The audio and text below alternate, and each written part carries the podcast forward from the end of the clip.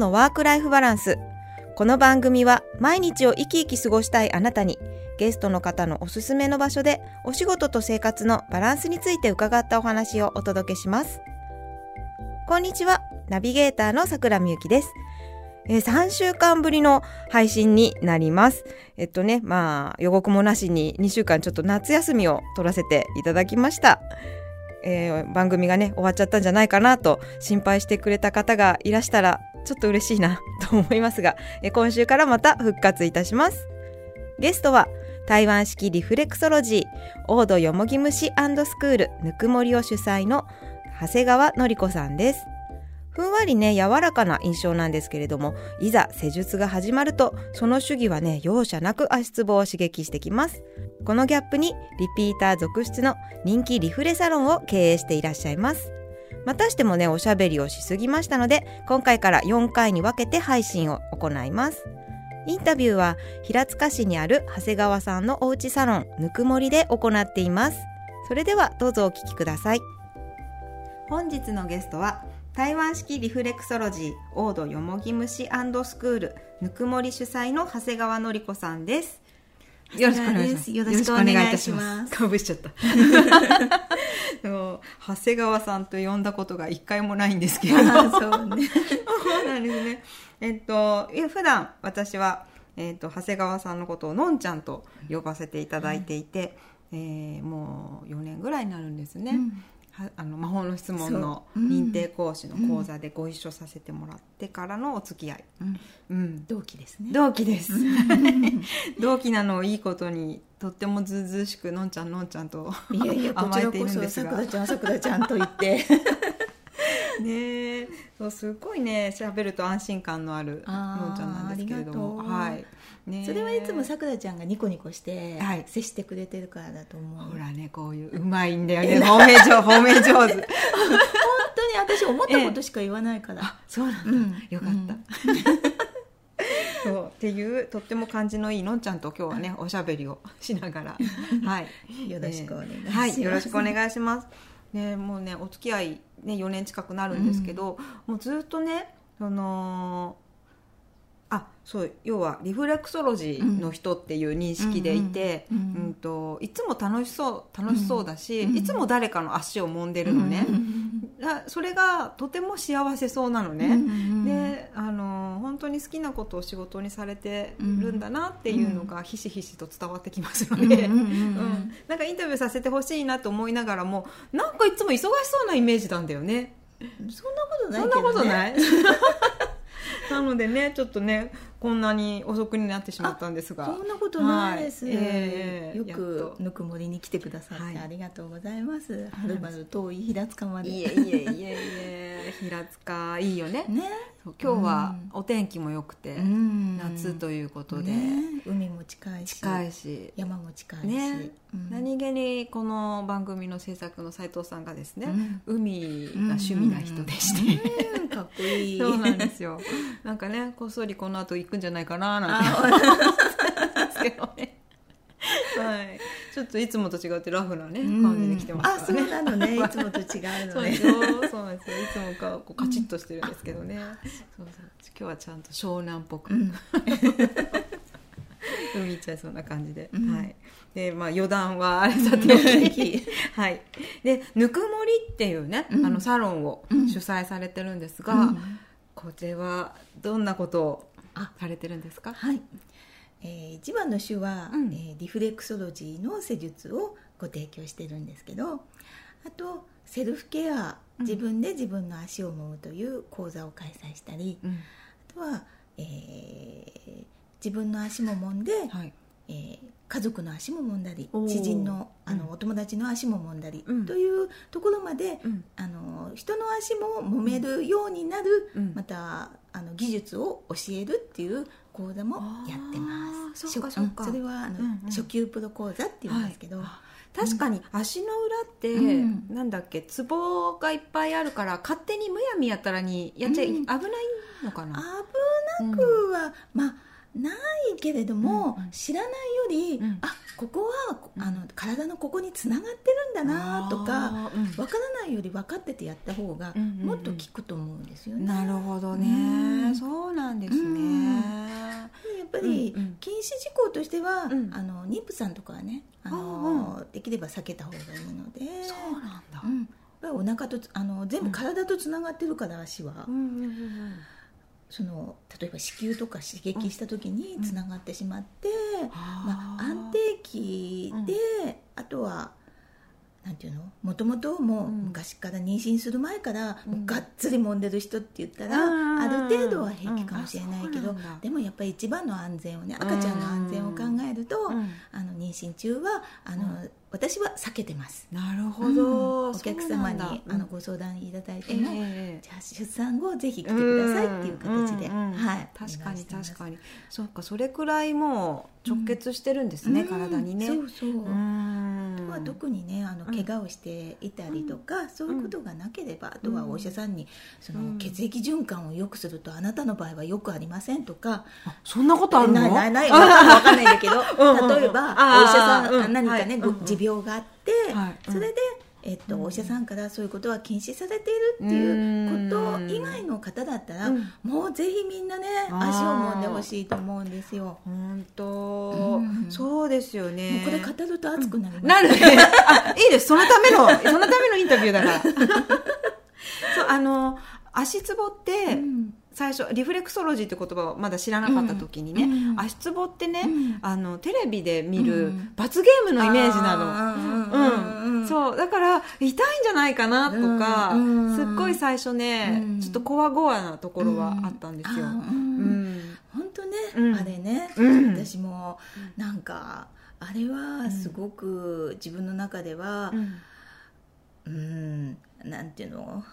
うん違う違う。違うのよね、うんうんうんだからあのイメージを持たれてるとうん。すごく残念なんだけど、うん。でもあの中でも足はいいんだよっていうのを少しでも伝えてもらえればいいのになっていうのはあるんですけどね。ね。でも確かにあの痛いんだけど、うん。結局でもさその施術してる方たちっていうのはさ白衣着てさお医者さんみたいな感覚で来てるわけじゃないですか、うん。でそこに通ってる人たちがいるわけだから、うん。体にはいいんだろうなっていうのは分かるんだけど、うん。痛いんだよねみたいな。た。だねぶっちゃけ話しちゃうとね、何 何何何ぶっちゃ私け、うん。私がスクールを探してた時に、うん。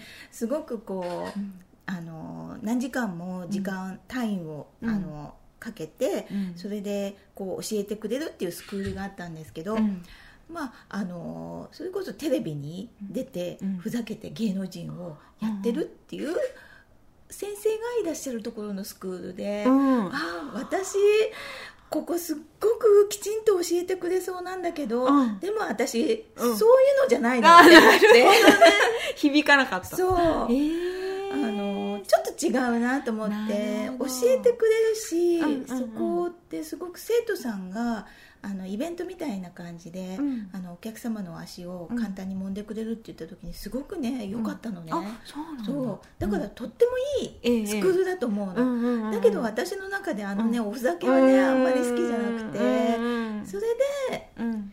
こう、うんなんか導かれるように、うん私が習ったスクールに行ったのがうん。自分で自分の足をまず揉んで健康になりましょう、うん。そして、うん。あの家族のけん家族も健康にしましょうっていうでその足もみの良さを伝えていきましょう、講座とかでね、うん。伝えていきましょうっていう、うん。あのスクールに行き当たったんですよ、へー。だからうんそのテレビでやってることもうん。別にうん。そのその先生が悪いとかそういうんじゃなくてうん。きちんとした先生だと思うなんだけどどね。私はうんテレビが作ってるんだと思う。ああ そう演出でね。そうそうそうそう。うんうんうん。うん。確かに確かに、そうですよね、うん。えー、ということはそのリフレクソロジーもいろんな流派というかがあるんですか？あるある。あへのー。西洋式、うん。大きく分けると西洋式とうん。東洋式ってあって、うん。で西洋式はうん。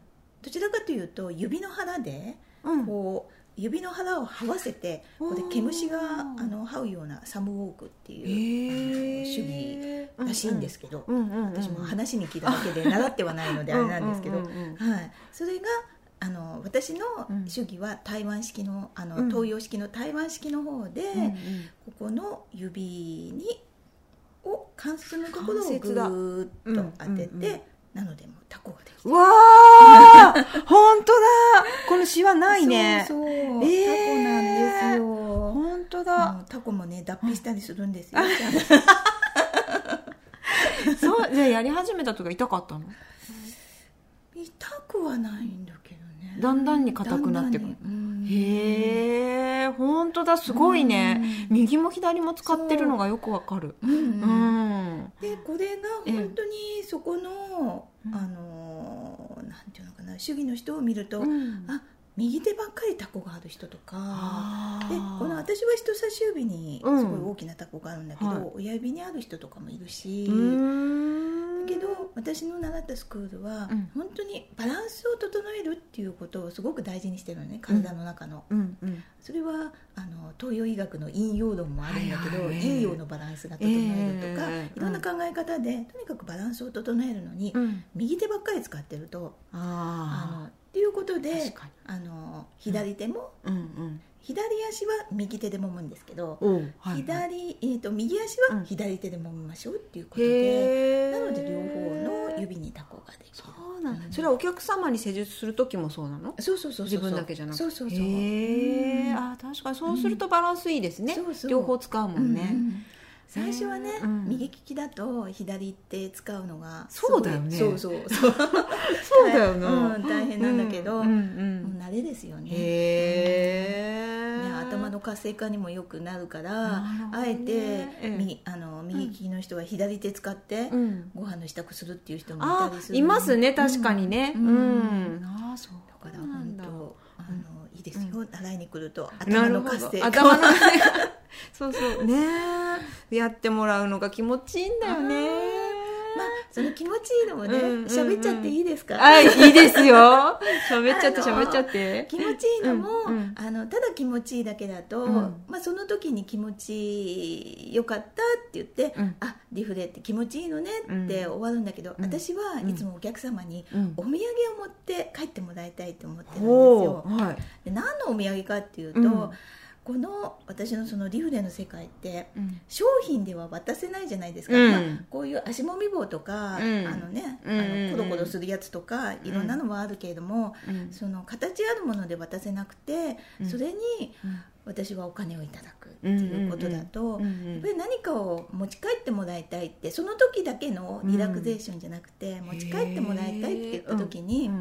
ああ家へ帰っても足がすっきりしてるとかなるほどね家へ帰っても足がポカポカだとか、まあ、それが、うんうん、あのね何日間かこう持続して、うん、ああのあの時ってよかったって思ったりとか、うん、あの肩こりがすごいなんか肩がすっきりしたってお客さんによく言われるんですけど、うん、足もんでるのに、うん、肩もんでないんですよでもねわかるそれ、ね、だからそこら辺を、あのお土産を持って帰ろうと思うとそこにちょっと痛い、けど気持ちいいっていうのがつくんですよ、うん、そっか。ただ気持ちいいだけだとお土産にまでならないの、うん、そうそうそう。ちょっと痛いぐらいなんだ、まあ、うん、まあ、それも、あの人それぞれだと思うし、その揉む人それぞれで、持って帰れるかもしれないですよ。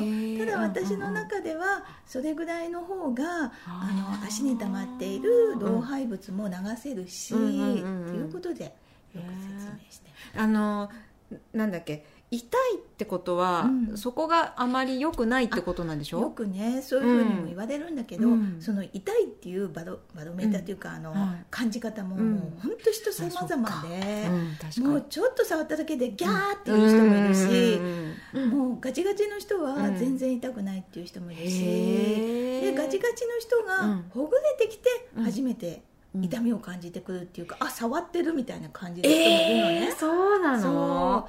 だから本当人様々なので、そこら辺で、うんうん、私は初めての方には、はい、まあ痛く、うん、なんて言うんだろうあのこう我慢するほど痛,、痛いんだったら、うん、あの言ってくださいって言ってるんですね、ででも気持ちよくて痛いんだったら、そこら辺を、うん、あのそこら辺のあの強さで私もんできますね、っていうふうに言ってるんですね。なので痛みも、その初めての時はちょっとわからないかもしれないけど、2回目3回目受けてくると、うん。例えばえっと、あれ？この間うん。ここ痛くなかったのになんで今日は痛いんだろうとか、あそういえば、うん。そこの反射区考えるとああの目を使いすぎてたのかなとか、うん。なんか原因探りにもなると思うんですようんね、うん。だからあとは痛いっていうと、まあ、疲れてるからかなとかあと頑張りすぎてるからかなとか、うん。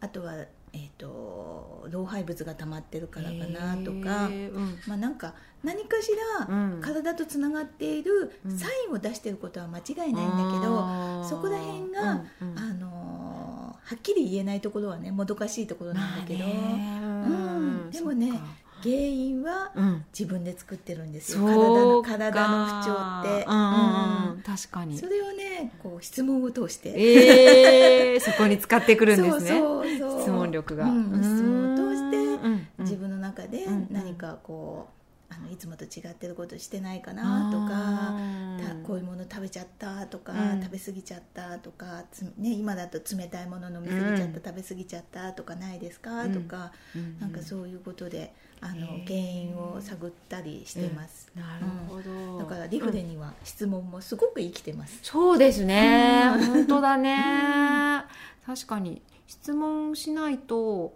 探っていけないもんね、うん。うん。今ねちょこっとお話聞いただけでね、もうリフレ大好きですっていうのがめちゃくちゃ伝わってくるんだけど、うん、これ、えっとリフレ始めたのってどれくらい前からなの、えっと資格を取ったのがうん。2012年の4月、7年、そうちょっと。そう7年前だから、うん丸7年経って8年目今、なぜうん。そういう資格を取ってやってみようと思ったんですか、うん。それはですね、はい。なんか。もう、うん本当に私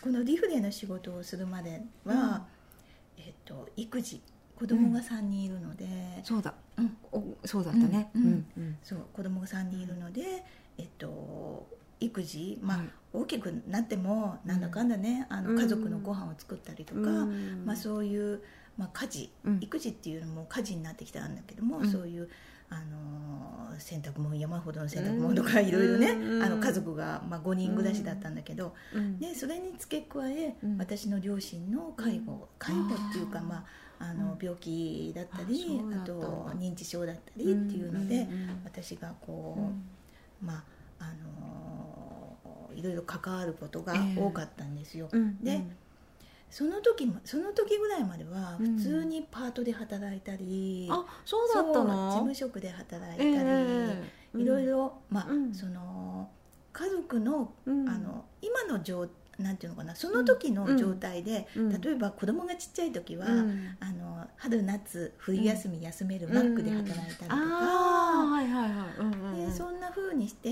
うんでうん。父を介護してる介護って言ってもグループホームに入ったりしてたんだけど、うん。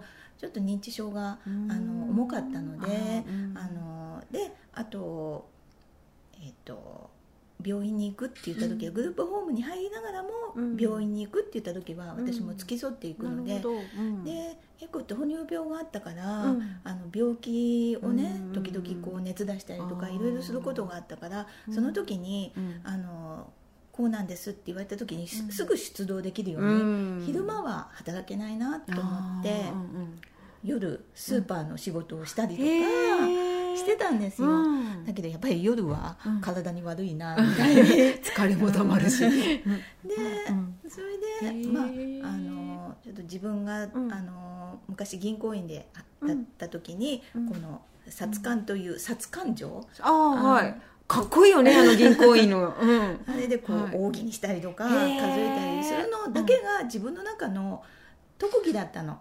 えーすごいじゃん。でそれを生かす、まあ、仕事に巡り合えてうん。それであの普通にあの事務職として働くようになったんですけど、はい。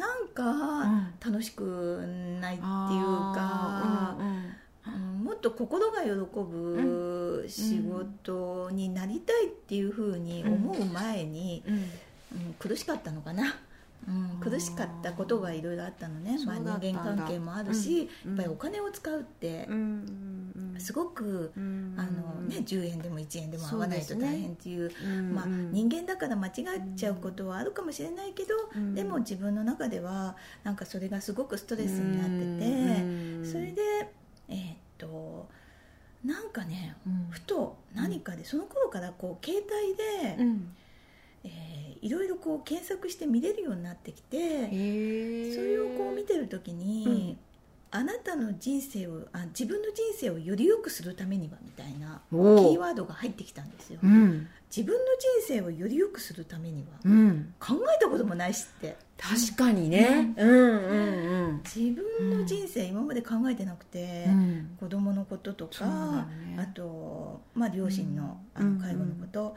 あと会社であの雇ってもらえれば、その会社でずっとなんかもうあのね会社のことばっかり考えて、ね、会社のためにとかね,、とかね。うんうん、会社にお客さんがいればお客さんにどうしたら喜んでもらえるとか、うんうん、なんか自分が喜ぶことなんて、ま、全く考えてなかったんだけど、うん、その時に初めて自分がよりよく生きるためにはどうしたらいいんだろうって思って。なんかそこからね、いろんなことが変わってきたの。自分がそこにアンテナを立てたことによってうん、そうだったんだそうそうそれで、そう話すとすごい長くなってねそこからどうやってアンテナが、うん、いろんな情報が入ってきてって。知りたい。た例えばどんなことが変わったの、えー、例えば。いかがでしたか？女性にとっての仕事ってとかく家庭の事情に振り回されがちですよね育児が終わったと思ったら親の介護。そうこうしてるうちにね今度は自分たちの体がなんていうこともよく聞く話です。環境が変わっても続けていけるお仕事をしたいですね。番組ではワークライフバランスを充実させている経営者起業家の方にインタビューをしてその秘訣や魅力を伺います。私出てみたい。あの人の話は参考になるかもという方。次戦多戦は問いませんのでぜひメッセージをお待ちしております。この番組は企画幸せ体質オフィスさくらみゆき SPZEP 斉藤康秀ナビゲーターさくらみゆき制作斉藤康秀でお送りしました。次回もお楽しみください。